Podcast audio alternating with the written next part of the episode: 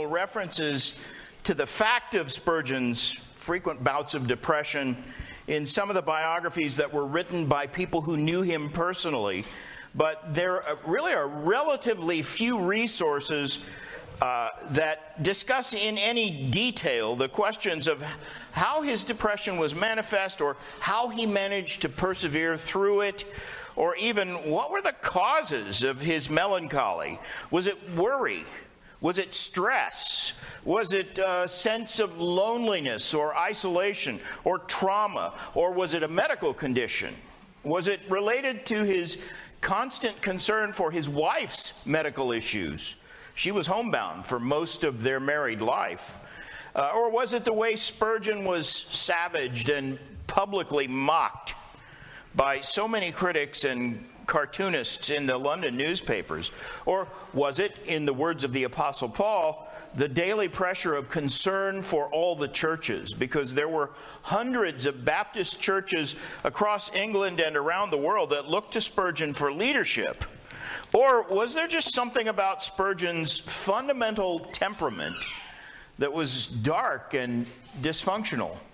And the answer to all of those questions is Yes, Spurgeon's struggle with chronic despondency was undoubtedly caused by kind of a perfect storm of all of those things.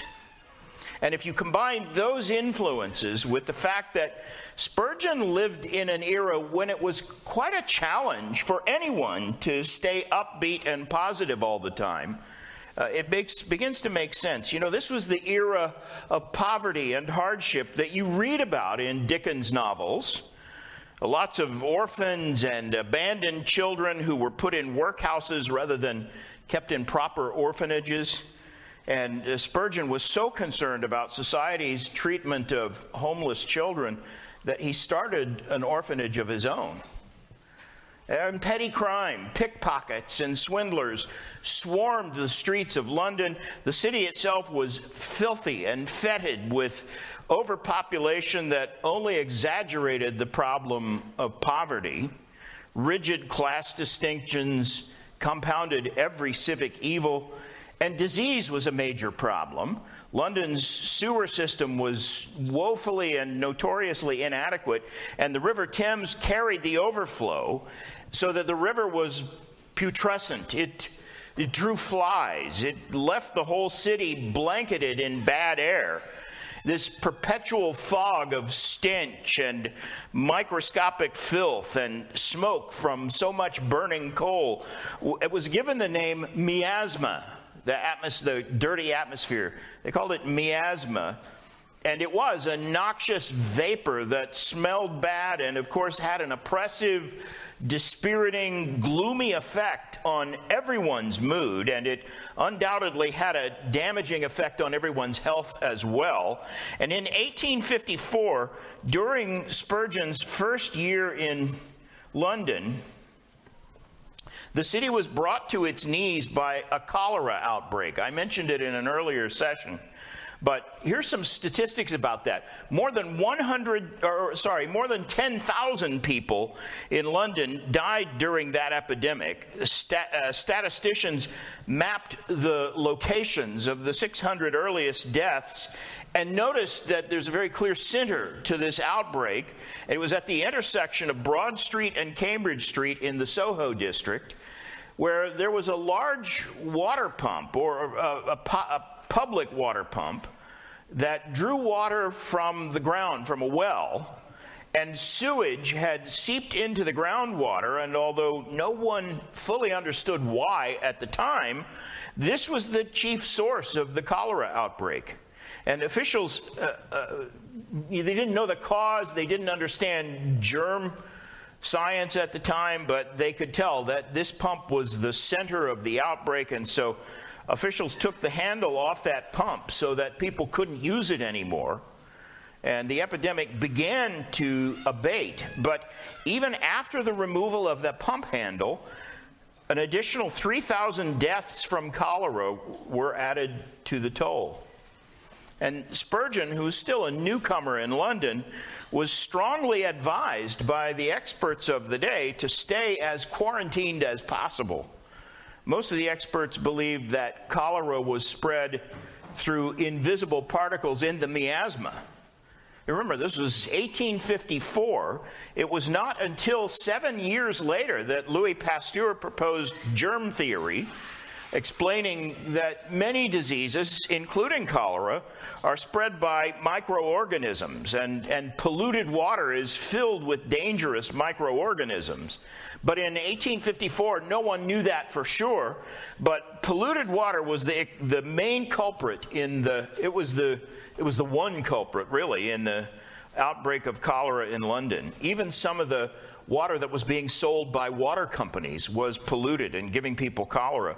And the removal of the handle from that well in the Soho district was a turning point. That was one of the very first clear signs that polluted water rather than miasma was the source of infection. And for his part, Spurgeon trusted the providence of God with his own life. He, he didn't know any more than anyone where the cholera was coming from or how people were becoming infected. Most people kept their distance from people who they knew were infected. But Spurgeon kept up a normal schedule of visiting the sick and ministering to the people in his congregation. And he did that without hesitation throughout the cholera pandemic. He credited the Lord with keeping him free from the disease. Uh, but still, it was a, a bleak way to spend his first year in London. Although he was never overly concerned with the danger to himself, he had so much death and bereavement to deal with as a pastor that it was not a happy year for him. He was literally still a teenager at the time. Remember that. He came to London at age 19. And he's dealing nonstop with grown up sorrows and literally hundreds of bereaved families. And it's worth noting, by the way, that that famous, uh, famous public calamities dominated London both at the beginning and at the end of Spurgeon's ministry in the city. In 1888, less than four years before Spurgeon died, and, and at the height of the downgrade controversy, that's when Jack, Jack the Ripper was terrorizing Whitechapel, which was just two miles from the Metropolitan Tabernacle. 1988, that was the same year that Spurgeon was formally censured by, by the Baptist Union, and he died four years after that, surrounded by controversy. And you know, I'm sure that, that although the Ripper openly taunted the police with letters to the newspapers and graffiti on walls. Jack the Ripper was never conclusively identified, and so when Spurgeon died, thousands of Londoners were still living in fear of Jack the Ripper and his crimes. So, again, these were difficult times for anyone to be upbeat and cheery. And Spurgeon had a compassionate heart. It was such a keen mind, such a sensitive temperament that he couldn't simply dismiss from his mind all of the misery and misfortune that surrounded him and enveloped him as a pastor with so many suffering people in his own flock. The catastrophic fruits of sin surrounded him constantly, and the endless awareness of that was like a spiritual miasma that kept Spurgeon on the precipice of profound sadness all the time, despite his great sense of humor. He was generally a sad person most of the time. And it would have been deemed inappropriate in the Victorian era for Spurgeon's biographers to delve too deeply into such a personal matter as the question of what was the source of his melancholy. Uh, clinical analysis of depression would, would either have been considered, it would have been considered as personal as any other medical issue in Victorian times. We're more open with discussion of things like that today, but in, in Victorian era, things like that simply were not discussed. So you won't find much in contemporary biographies that discuss this side of Spurgeon's personality.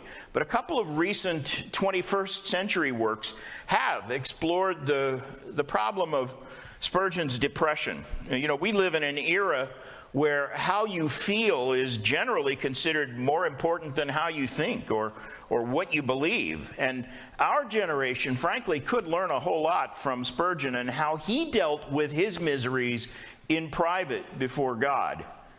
Uh, and so here are a handful of sources, resources on this subject if you want to look into it further on your own.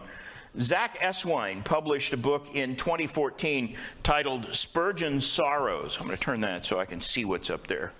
Spurgeon's Sorrows is the title of this book. It's a pastoral treatment of the subject, and Zack Eswine's obvious aim is to offer help and encouragement for his readers who may be struggling with their own feelings of despondency. Parts of this book are focused on the issue of depression in general, uh, more than on Spurgeon's personal battle with gloom and discouragement.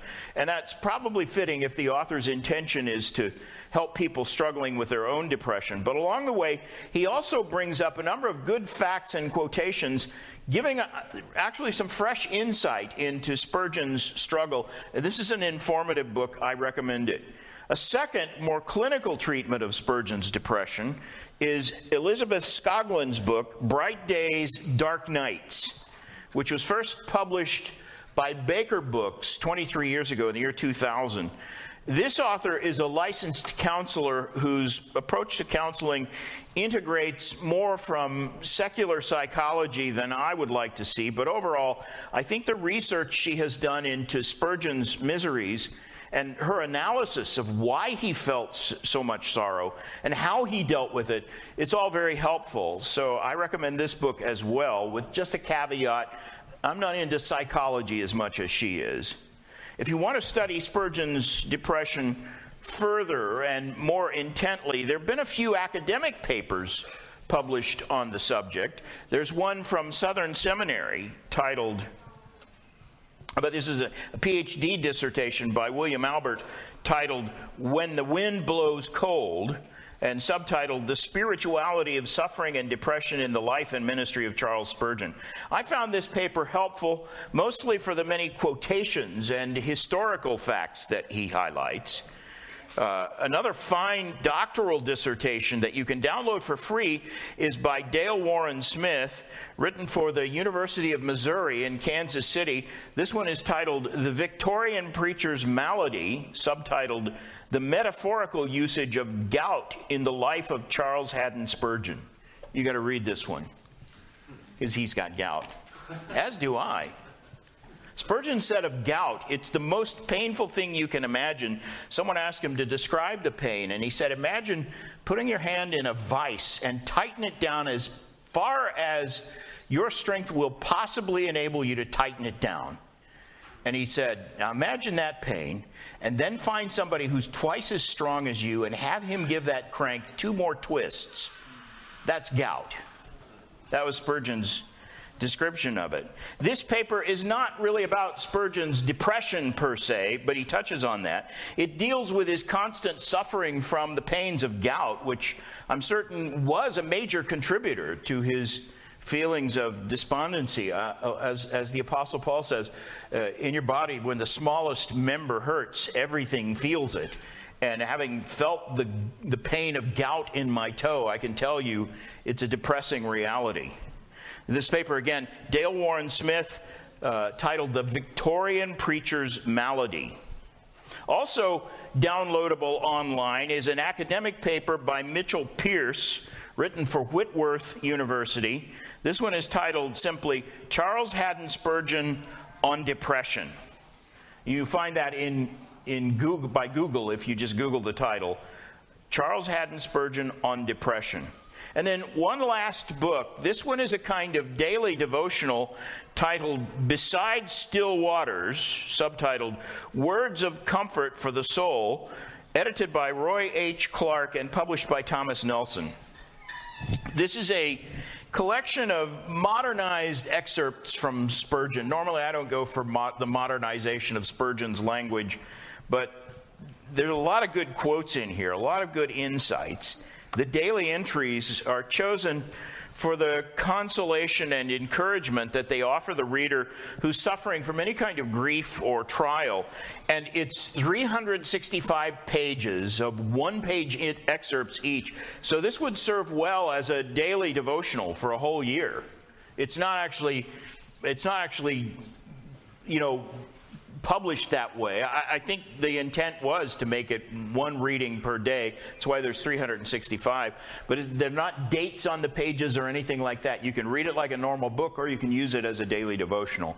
Now, again, I'm not keen on on uh, modernizing Spurgeon, and and there's not much documentation in this book that would point you back to the original source in Spurgeon's published material, that's a disappointment as well. If you find a quote you really like and you want to find the original source, it won't be it won't be easy. It, it, doesn't tell you what the original source is, and it might not be easy to find since they've modernized the language. But the substance of what the preacher said is there. And if any quotation strikes you as particularly worthy of a requote, if you can't find it in the source material, email me, I'll find it for you. I think I have pretty much everything Spurgeon ever published in electronic form, and I can easily do a search to find any Spurgeon quotation that you want to verify. People write me with those questions all the time, and I actually like looking up stuff like that. So it won't be a bother to me, and if I can be a help to you, I'm happy to do that. But the best feature of this collection is the way it goes through every book of the Bible in order, except for one.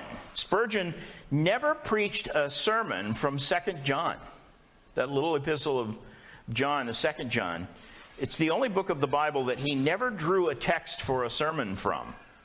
But it's interesting that in every biblical book that he did preach from, all 65 of the others, Spurgeon said something that would encourage distressed people. And this book, besides Still Waters, compiles 365 excerpts from all of those sources. And this book is still in print, it's easy to find. I was recently discussing Spurgeon's struggle with depression. Is there anything there? How did I get a blank page in there? I don't know what happened to this one. But I was recently discussing Spurgeon's struggle with depression with a friend who told me he thinks all the postmodern talk about Spurgeon's melancholy is overblown. He insisted that Spurgeon was not such a gloomy person. And these were his arguments. He pointed out that depressed people aren't usually very productive. They, they go to bed and try to sleep off the feelings of despair. And it would be hard to identify anyone who was more productive than Spurgeon. All the sermons he preached, all the books he read and reviewed, all the books he wrote, all the magazines he edited, the articles he wrote, the pastoral work he did, all the many institutions that he founded and led, including, including orphanages and a college. So that Spurgeon's output, especially given that he died at age 57, equals or exceeds that of the best known workaholics in church history. You'll have a hard time finding anyone who was busier or more productive than he was. The collection of his published sermons alone has more words than the Encyclopedia Britannica. And it's also, I would say, a more valuable set of books than the Encyclopedia as well.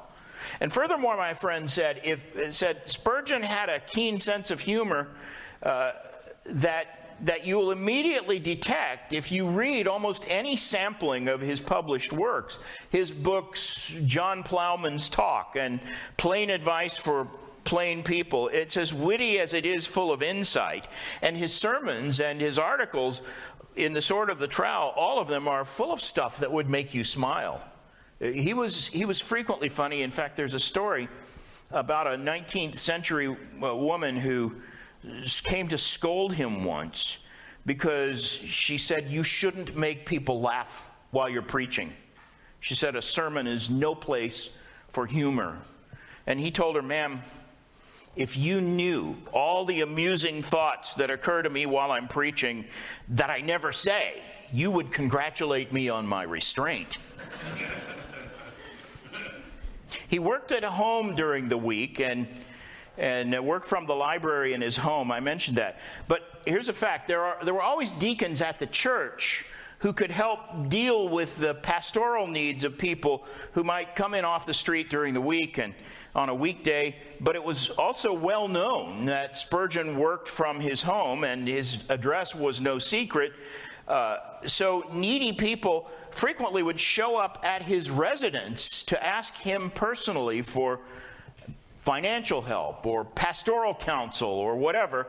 And so, to protect his time, unless their needs were urgent, or if their needs were great, especially if the counsel or assistance that they needed would be very time consuming, Spurgeon would simply write a note to the deacons who were stationed at the tabernacle and telling them Here's what I think you should do with this person. Here's the counsel you should give, or here's how you can help this person. He would seal it in an envelope and give it to the needy person and instruct them to take it to the church where they would get help. And uh, there's a file of these handwritten notes still in the possession of the Metropolitan Tabernacle today. They, they call them the deacon's notes, Spurgeon's instructions on how to deal with people who had come to his house. And I once suggested to Peter Masters, the, the pastor currently at the Metropolitan Tabernacle, I told him, you ought to publish those notes. They would be very interesting. And he said, since Spurgeon himself meant those notes to be private, he, he thought it would be wrong to publish them. So the, the church is still honoring Spurgeon's wish for those to just be private correspondences. I think he's probably right about that, I, but part of me hopes they get published someday because I'm sure they're interesting and instructive. And I'd love to read the pastoral wisdom in most of those notes. But there's also a bit of humor in them. And Dr. Masters described one to me, for me. He, he has read the file and he told me that a woman had once come seeking financial help, and he sent this woman with a sealed note to the deacons. And the note says, which still exists in this file, and I'm paraphrasing because I don't have the actual note, but this is, this is what Peter Masters told me. Uh, the note says, I believe this woman's needs are real. Do whatever you can to help her, but be forewarned, she talks like a parrot with its tail on fire. So Spurgeon did have a lively sense of humor. There's no denying that. His humor was always tasteful and sometimes even edifying, but he was truly funny and, and sometimes he was playfully mischievous with his humor.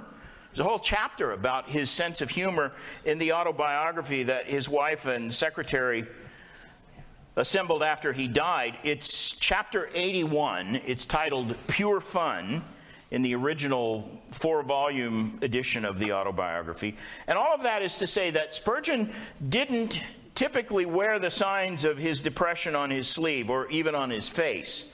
But if you read his letters and his sermons attentively, it's obvious that his struggles with depression were frequent and deep and very troublesome to him. He usually kept his sorrows from dominating his dealings with other people.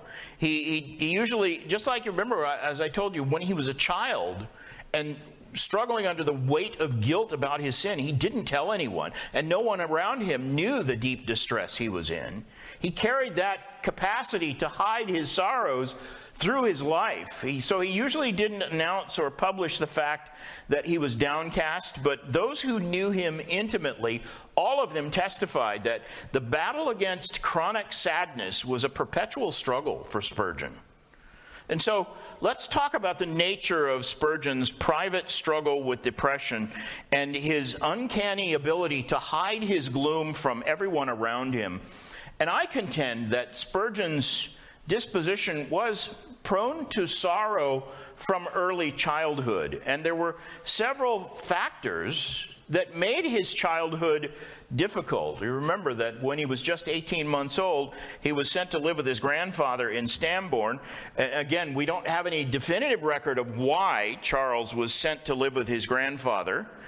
Uh, but he was cared for by his grandparents, as you recall, for six years. And there's no record of how often he saw his own parents. They surely came to see him uh, from time to time, but we don't know how often. Uh, and again, we don't know why, but it's fairly easy to guess. What we do know, I said this the other day, but I'll repeat it, his mother was pregnant with a second child when he went to his grandfather's. And in all probability, there were problems in the pregnancy that kept her bedridden. And so, again, Victorian rules of propriety would not permit any of that to be recorded in a biography or mentioned if, if that were the issue. Spurgeon's mother ultimately gave birth to 17 children, nine of them died in infancy. And the second surviving child, the one whose delivery or the pregnancy seems to have been complicated. The second child was a girl, born shortly after Spurgeon went to live with his grandparents. And then, less than a year and a half later, a brother, the third of the children who survived, was born. And that was less than two weeks away from Charles's third birthday. So, assuming his mother suffered from some kind of infirmity, it's understandable why he didn't return to his parents' house until he was nearly eight years old. By then, he already had three younger siblings, and he was old enough to be a helper to his mother.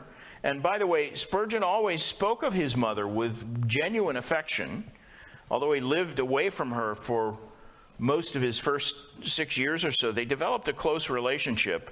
And so, uh, except for holidays and uh, rare visits, Charles was separated from his own parents for most of his formative years as a, as a child, as a toddler.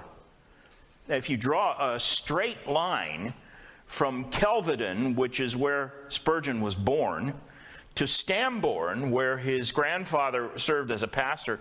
It's only 15 miles, but that is, and it was and still is, a 25 mile journey by road because roads in England are rarely straight. And that was not an easy matter in horse and buggy times, 25 miles. Spurgeon's grandfather, as we talked the other day, he was a busy pastor. And so, as a toddler, Charles was cared for mostly by his aunt. She was Charles's father's sister, Anne, and she remained single all her life, living at home with her parents. She's the one, as I said the other day, she's the one who taught Spurgeon to read early. He became a voracious, voracious reader. By age six, he took a keen interest in his grandfather's pastoral work, going with him on visitation and things like that. And he started reading his grandfather's theological library so that by seven or eight years old, he was reading Puritan works that would be hard for most of us to, to read attentively. But he read authors like Thomas Watson and Thomas Brooks and his favorite, John Bunyan. And through those influences and the preaching of his grandfather, he became keenly but privately aware of his own need for salvation. And uh, we talked about the, the struggle he had with his burden of sin, so I won't recover all of that. But here's another insight into his toddlerhood. From a very young age, Charles Spurgeon liked solitude. And he would disappear at times for hours, and no one knew where he was. Uh, but years later, he explained to his Aunt Anne that as a child, he used to hide in a tomb in the church's graveyard. It was an altar shaped grave marker with a loose panel on the sides. It was an above the ground kind of stone box, which one of the side panels was loose. And he would go in there and pull the panel back in place and hide. And he, of course, heard his grandmother and his aunt calling his name, looking for him, but he deliberately remained hidden inside that tomb. And in fact, here is his own description of that from the autobiography. He wrote, no, I did not get into the grave, but it had a sort of altar tomb above the grave, and one of the side stones would move easily so that I could get inside, and then by setting the slab of stone back again, I was enclosed in a sort of large box where no one would dream of looking for me. How often I have listened to the good people calling me by my name. I heard their feet close to my den, but I was wicked enough still to be lost though the time for meals was gone. I would dream of days to come.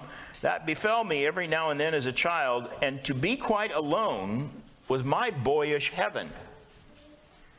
He described the, the lid on this stone structure as just two feet above the ground. So the space inside there would have been quite cramped. And, and notice, Spurgeon is describing a time in his life when he probably could still be called a toddler. I would guess he was five years old when he started doing this, maybe even younger. So, if you can imagine a boy that small alone in a graveyard inside a cramped stone tomb and describing that as his boyish heaven, maybe you can get a feeling for what an unusual character Charles Spurgeon was from the very beginning.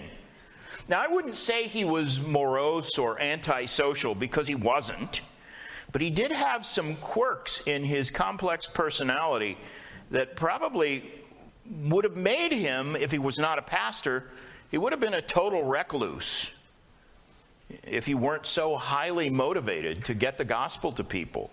I can relate to that. I'm a little bit like that myself. I like solitude. Uh, and I don't like you know, social events where you have to make small talk. Uh, and I think Spurgeon was the same way. I mentioned that he was conscious of his need for conversion at a young age. He felt, as we saw the other day, deeply the weight of guilt for his sin. He was burdened with a, a sense of condemnation that was seemingly out of proportion for his small size and, and his relatively innocent life. Pilgrim's Progress was his favorite book, and he closely identified with Pilgrim in the early stages of the book when Pilgrim was dragging around this large burden of guilt. And that was pictured in woodcut illustrations in the book, like a massive backpack that weighed him down and made all forward progress very difficult. And Spurgeon said he secretly felt that way himself. By the time he was 10, his own sense of his soul's burden became almost unbearable for him, and he started on that quest to find salvation. I mentioned he was surrounded by adults who could have helped him with wise counsel, and the, remember that the two most important men in his life, his father and his grandfather, were both pastors, both of them capable ministry, ministers of the gospel. And all the other adults in his family, from his Aunt Anne to his mother, all of them were devoted believers who could have helped him, but he kept that private struggle secret. And in his description of those years, it's clear that he was already under a cloud of despair and depression, and yet he somehow managed to keep his feelings hidden from everyone around him. I won't reread to you what I read the other day from Fullerton about how he carried that weight of guilt around. But his anguish was amplified by the fact that he refused to deal superficially with questions of sin and guilt and issues like divine judgment and eternity. Fullerton says he wouldn't believe because other people believed. He had to have an assurance of his own, and he wouldn't rest until he knew. And that's why his quest for salvation continued for five full years. He visited dozens of churches, listened to scores of sermons, but nothing seemed to penetrate his heart, meaning that nothing ever lifted the burden that he, he bore all those years. Even though his head was already full of, yeah, I wondered why that went off. Did I do something to it? I don't think so. I just didn't change it enough that it. Oh, did it go off? It blanked itself. There we go. Yeah, I there was actually some graphic on that page. I'm mis- mystified about what happened to it. It's gone. Oh, we've got the tree.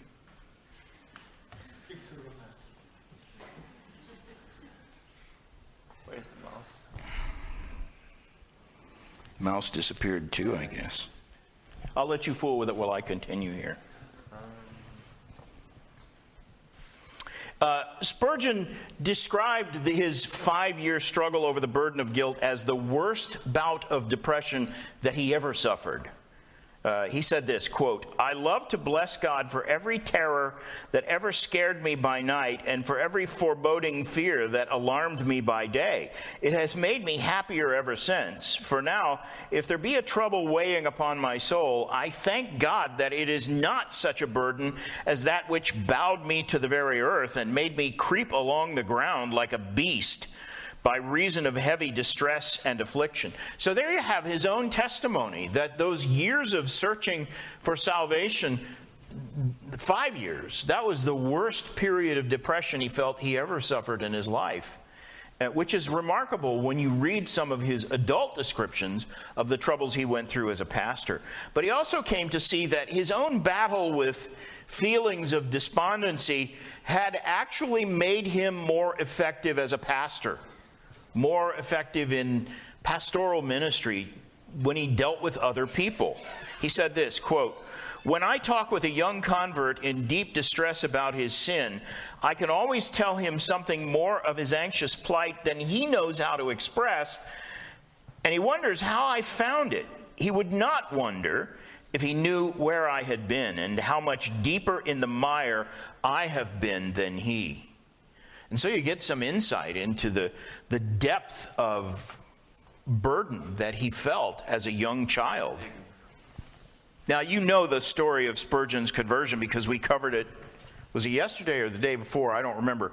But on his way uh, on a Sunday to some random church that he was sampling, he was caught in that blinding snowstorm, turned down that little alley in order to escape the wind, and then in front of him was this small, primitive Methodist chapel where he was converted.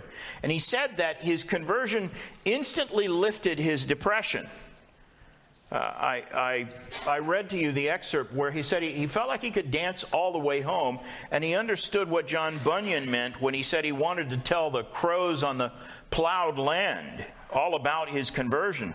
Spurgeon now, all of a sudden, with a head full of doctrine and background of experience under his father's and grandfather's pastoral influence, as a new believer, he began almost instantly to testify and proclaim the gospel. And he spoke with such aplomb as a young, young man that that church in Waterbeach asked him to be their regular preacher. And uh, then he was called to London. We've been through all of this, so I won't repeat it. But he was barely 21. He had been the church's pastor for less than two years when the congregation outgrew their auditorium. And so they temporarily moved their services out of the new Park Street building into a new location, uh, into a temporary location, so that the builders could refurbish and enlarge the building.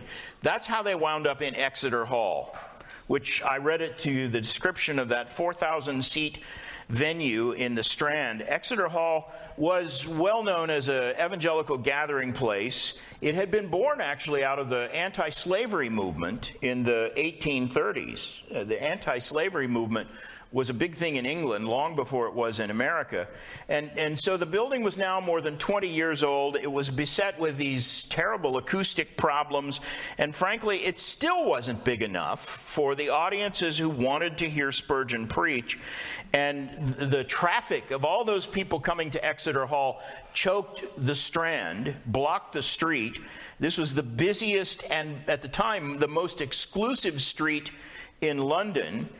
And the truth is, Spurgeon could have filled literally any auditorium in London. As I said earlier, Exeter Hall was the biggest one at the time.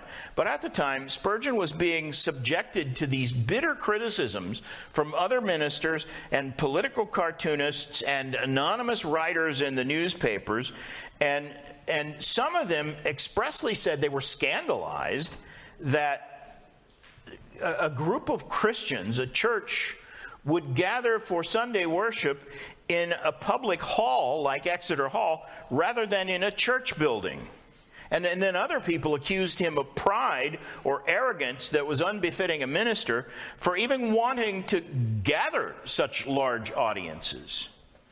And you know that these early critics caused him much distress, added to his depression, because he said so. He wrote that year to his fiancee a letter in which he said, quote, I am down in the valley partly because of two desperate attacks upon me. And he meant attacks in the newspaper, writers in the newspaper. And then in a sermon a couple of years after that, he said, When a slanderous report against my character came to my ears, my heart was broken in agony. So he was deeply affected by the critics, made him sad. He, he didn't lash back at them, as we've discussed.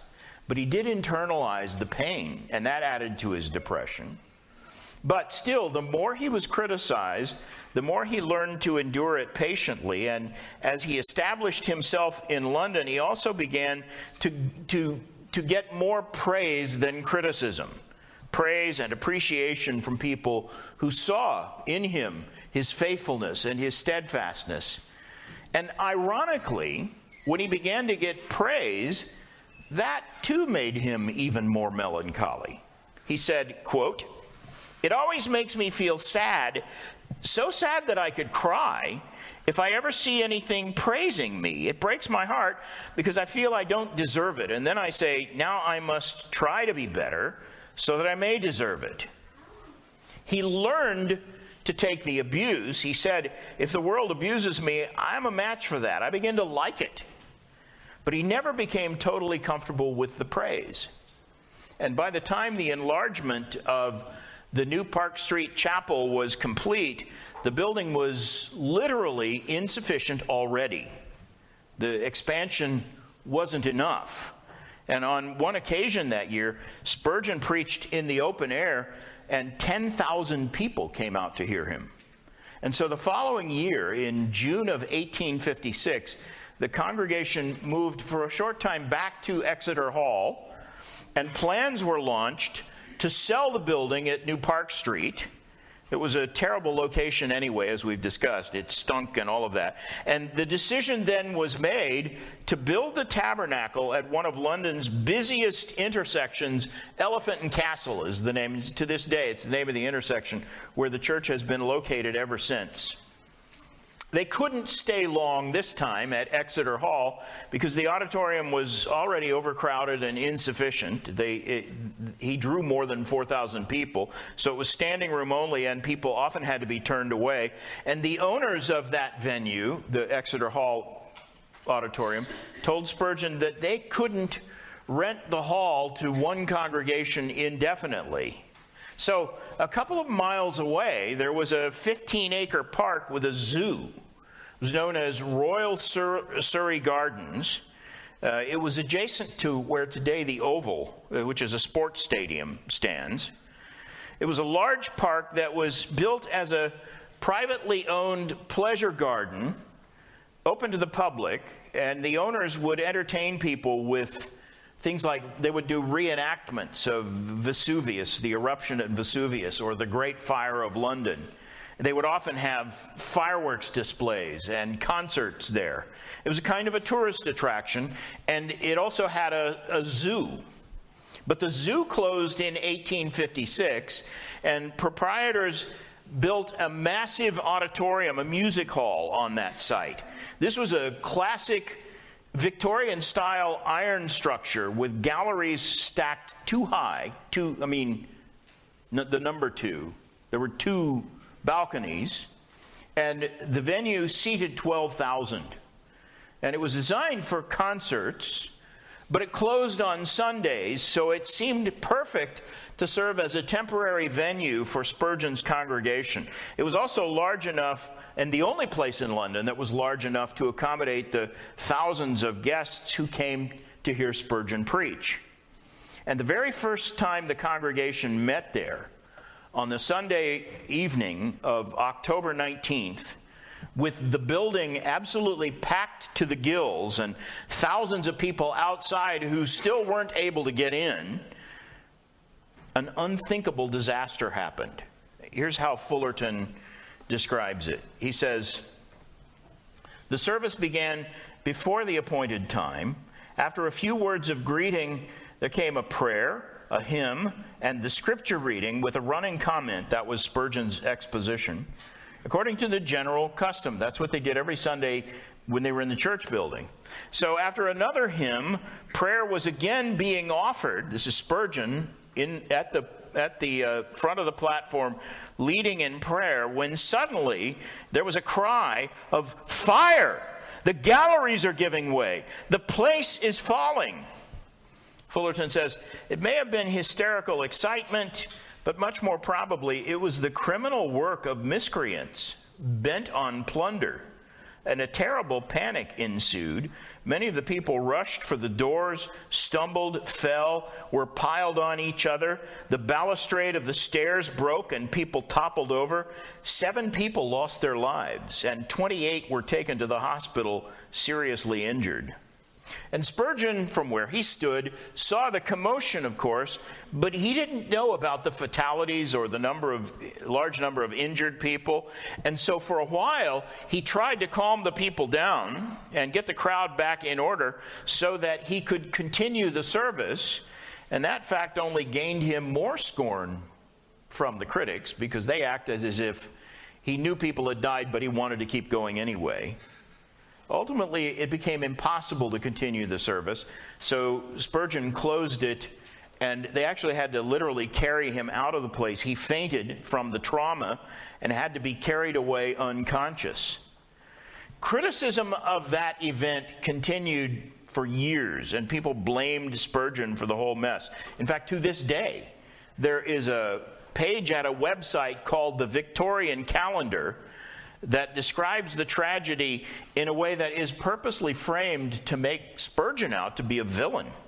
They say this quote, Spurgeon appears on stage. A call for praise God from whom all blessings flow goes unanswered as the choir has fled the gallery.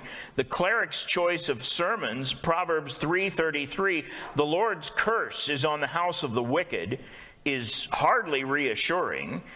Spurgeon shouts above the din, There is a terrible day coming when the terror and alarm of this evening shall be as nothing, and he soon faints and must be carried to safety by his deacons. So you can hear the way they describe it makes Spurgeon sound foolish.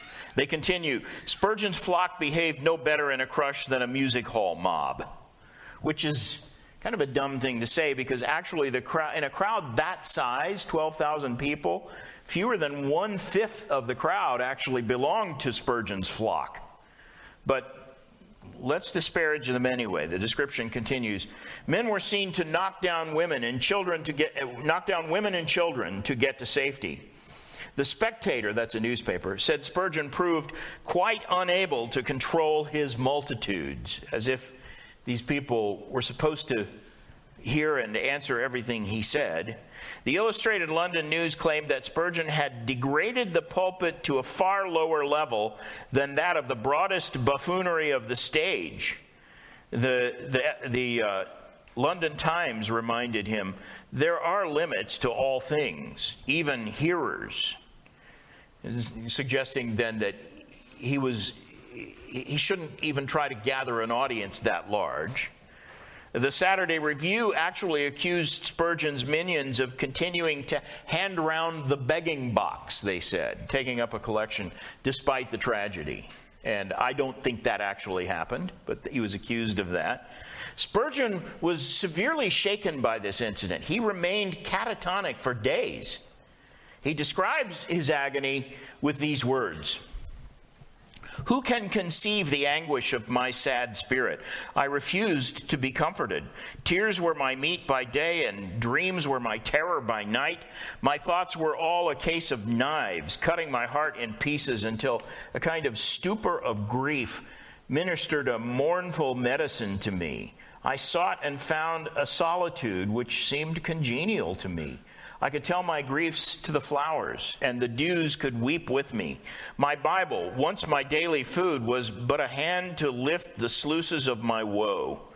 Prayers yielded no balm to me. There came the slander of many, barefaced fabrications, libelous slanders, and barbarous accusations. These alone might have scooped out the last drop of consolation from my cup of happiness, but the worst had come to the worst, and the utmost malice of the enemy could do no more. In other words, he felt he couldn't, he couldn't get any more grief than he suffered from this incident.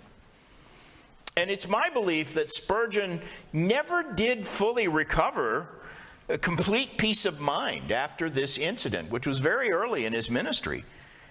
In fact, today they would call it PTSD. You have that post traumatic stress disorder, only they've stopped calling it a dis- disorder. Now it's post traumatic stress syndrome. So it's PTSS, I think, or something like that. Anyway, uh, for years afterwards, and, and really literally for the rest of his life, little things would remind him of that night, and he would be swept under by a new wave of sadness. He wrote, quote, a word about the calamity and even the sight of the Bible brought from me a flood of tears and utter distraction of mind. So this remained a grief to him for the rest of his life. He recorded the story of the music hall disaster years later, and he told the story in great detail, writing a very long article that stands as chapter 50 in the autobiography.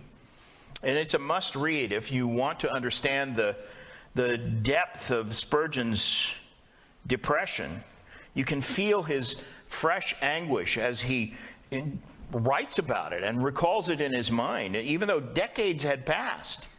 It's perhaps the most poignantly personal thing he ever wrote. Now remember, Spurgeon was only 22 years old when the Surrey Gardens Music Hall disaster occurred. He carried the grief of that event for the rest of his life, meaning 35 more years, for him, it was as if it was a fresh sorrow. Still, that was just one factor that contributed to Spurgeon's suffering. An even more personal and, and literally painful factor was health related. He inherited a proclivity to kidney failure. He ultimately died of Bright's disease, which is better known these days as nephritis. That's what they would call it today, nephritis. If you're in the medical field, you'll recognize that. It's a failure, a general failure of the kidneys, and the symptoms are a cornucopia of pains and physical limitations. And these, these health issues troubled him from a very young age. The spirit was willing, but the flesh was weak. He didn't have a strong physical constitution. He never had been particularly robust. And in fact, Spurgeon himself suggested that his preference for serious study and reading, even when he was a child, probably contributed to his health problems. The biographer Fullerton records that when he was 40 years of age, he lectured on young men. That was the title of his lecture, Young Men. He's talking to the students at his pastor's college, and he said, in all seriousness, that he was now an old man. He's, he's just turned 40, and he calls himself an old man.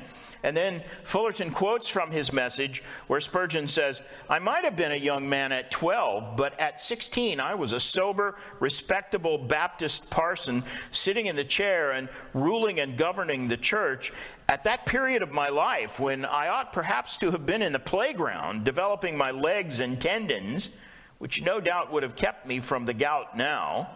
I spent my time at books, studying and working hard, sticking to it, very much to the pleasure of my schoolmaster.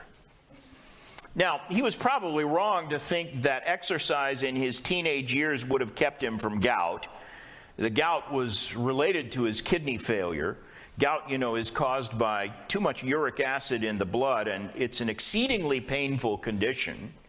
It's related to kidney problems. And his health would worsen every winter. And by 1871, when he was only 37 years old, he had to take his vacation every year at the peak of winter and go away just so that he could travel to a warmer climate and escape the harsh winters of London.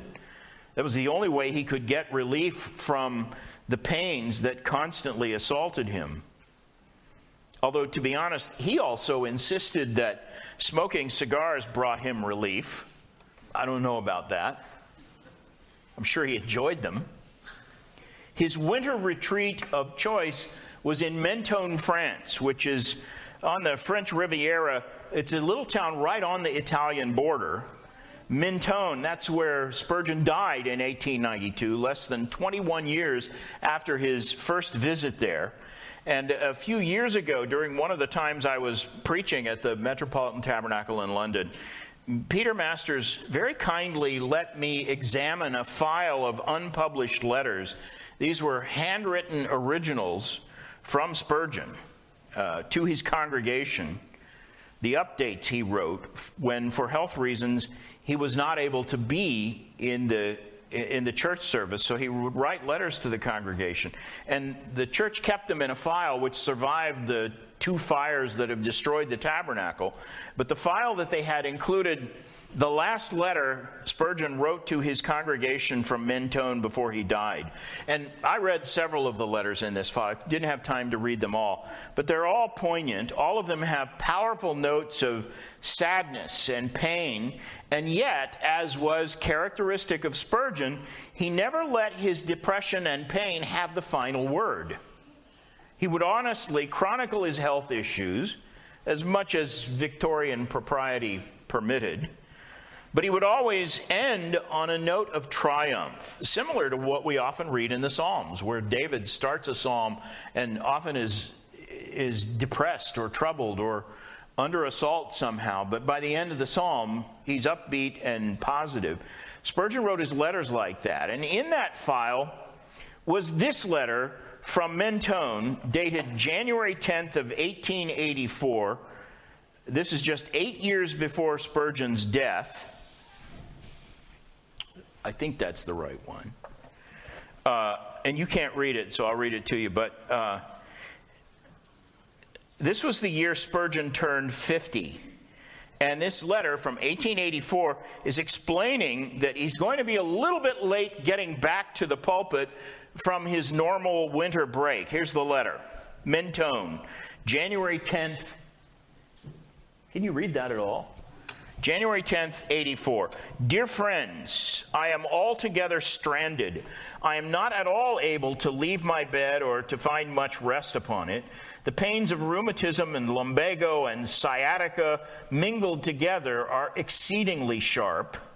If I happen to turn a little to the right or to the left, I am soon aware that I am dwelling in a body capable of the most acute suffering. However, I am as happy and clear of mind as a man can be. I feel it such a great relief that I am not yet robbing the Lord of my works, for my holiday is not quite run out. A man has a right to have the rheumatism, if he likes, when his time is his own. The worst of it is that I'm afraid I shall have to intrude into my master's domains and draw again upon your patience, because unless I get better very soon, I cannot get home in due time, and I am very much afraid that if I did get home at the right time, I would be of no use to you, for I would be sure to be laid aside. The deacons have written me a letter in which they unanimously recommend me to take the two more Sundays so that I may get well and not return to you an invalid. I wrote to them saying that I thought I must take a week, but as I do not get a bit better, but rather worse, I'm afraid I shall have to make it a fortnight as they preferred. Most men find that they go right when they obey their wives, and as my wife and my deacons are agreed on this matter, I'm afraid I should go doubly wrong if I am contrary to them. He's, he's explaining why he's going to take two more weeks, two extra weeks off. The deacons wanted him to, his wife wanted him to, and his health is not improving, so he's going to do it. He says, I hope you will all believe that if the soldier could stand, he would march, and if your servant were able, he would be always with you. But as this cannot be, I am most thankful for the retreat afforded by this sheltered spot and even more so for the rest of heart that comes to me through knowing that you are all spiritually fed under the ministry of Dr. Pierson. A.T. Pierson, an American evangelist, was filling in for him in the pulpit at the time. That's what he's referring to. May Dr. Pierson's health be maintained and that of his wife during your trying winter. You may feel sure that I am doing pretty well, or the doctor would be looking me up. When he next calls, I will have a bulletin from him, and until then, you can rest in peace about me. May the saturating showers of blessing for which I am looking soon fall in tropical abundance, and may no front of the city, uh, uh no front of the field be left dry. If there are any very sad, downcast, and self condemned ones among you, I desire my special love to them. The Lord Himself looks down from heaven to spy out and redeem special characters. See Job 33, verses 27 and 28. I think this text is a message for somebody. May grace abound towards you, yours ever heartily, C.H. Spurgeon. Now, That's classic Spurgeonic style. Notice he acknowledges his own struggle with pain and depression, but his chief concern is for the hurting people in his flock. And elsewhere, whenever he spoke of his pain, he would always be careful, as he is here, to mention his blessings as well.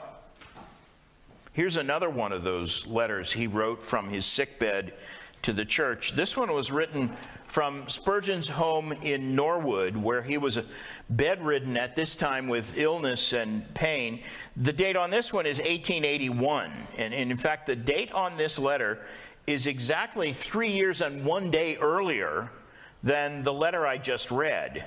So this one was, was written three years earlier. It was also interesting because it's written just one day after the Spurgeons' 25th wedding anniversary, which basically had to be canceled because of his sickness. In this letter, he writes Westwood, Beulah Hill, Upper Norwood, that's his address, January 9th, 1881. My dear friends, the past week has been full of disappointment and anguish. My pain came upon me in furious gusts and beat me back when I thought I was within sight of shore. I've endured as much as I can imagine one poor body to be capable of, but blessed be God, the fury of the storm seems this morning to have abated. Pray for me that I may be permitted speedily to recover. Our family gathering and the visit of the deacons on our silver wedding were both postponed, owing to my being so much worse. Ah, me, this is trying work, this pain and downcasting. Still, through your prayers, it will pass away, and he who is the health of my countenance and my God will yet appear to me. The kindness of friends, both at the tabernacle and far away, has been overwhelming. If I cannot tell my pain, so neither can I recount my mercies.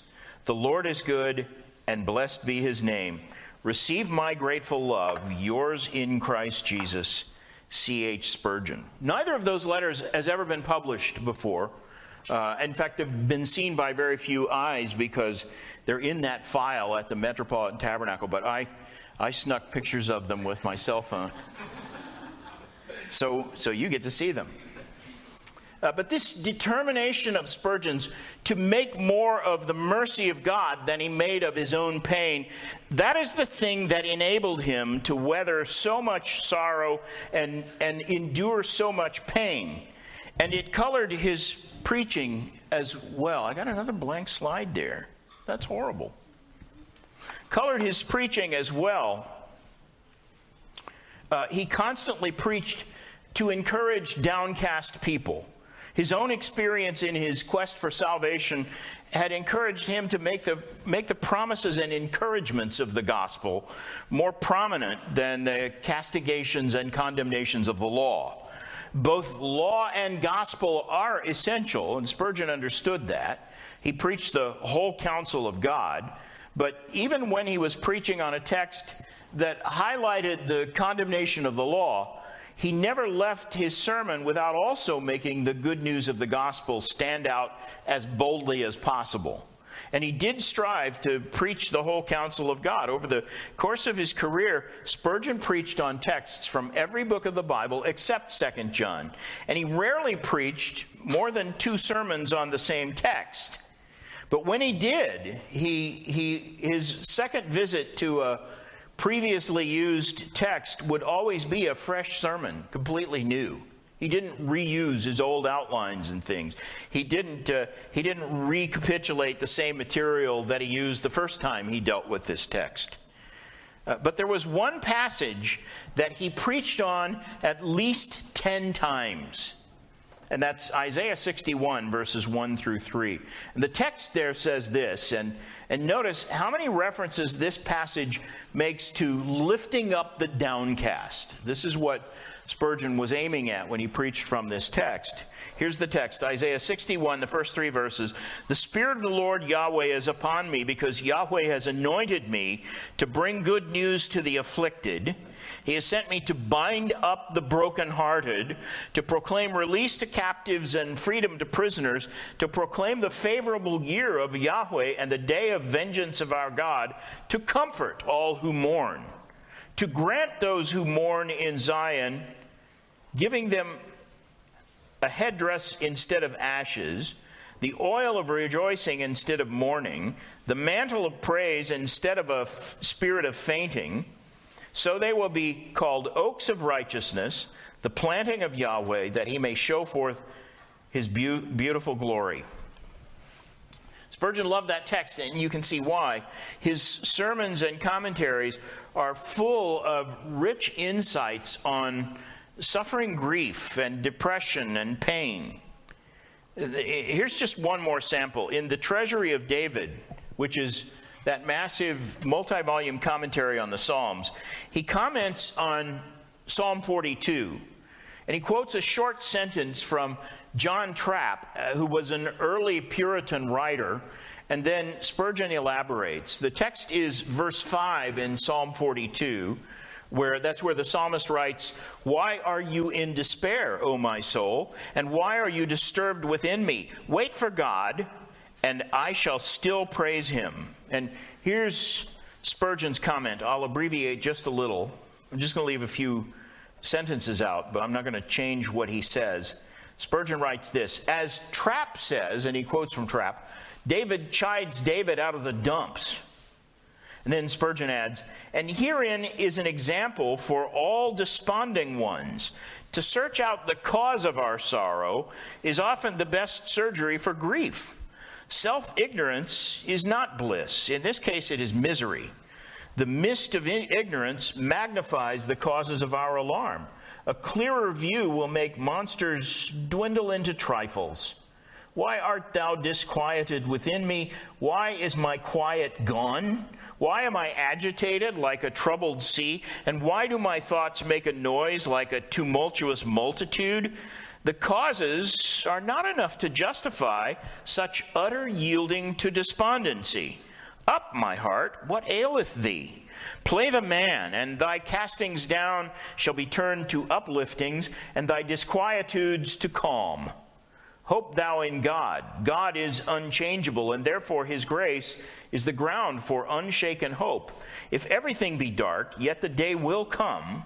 Yet my sighs will give place to songs. My mournful ditties shall be exchanged for triumphal paeans. A loss of the present sense of God's love is not a loss of that love itself. This verse, like the singing of Paul and Silas, looses chains and shakes prison walls. He who can use such heroic language in, this, in these gloomy hours will surely conquer. So here's the key to all of this Spurgeon's battle with depressions deepened his resolve to seek the Lord. And, and he forced himself to focus that way every time he felt depressed. It magnified his compassion for other people. It gave him an uncanny ability to reach and help those who were also suffering or brokenhearted in an era that was rife with suffering and brokenhearted people. And I would urge you, when you read Spurgeon, read attentively with these things in mind. Look for these comments he makes about being downcast and melancholy and in despair. And, and then emulate his faith. Although Spurgeon was burdened, I think, with more sorrows than you and I combined are likely ever to have to bear, he never milked his suffering for victimhood status. Instead, he let it turn his heart towards God and to seek the grace of God that much more earnestly. My counsel, go thou and do likewise. Let's pray. Lord, we realize, like Spurgeon, that you often allow suffering and sorrows and trials to come to us in order to deepen our dependency on you, in order to remind us that our strength comes from above and it is not within ourselves, to make us Seek your grace and seek your comfort, and you are the God of all comfort.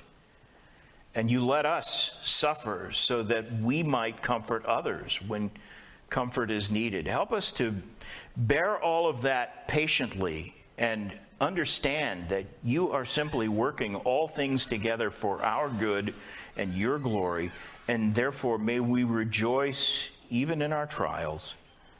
We pray in Jesus' name. Amen.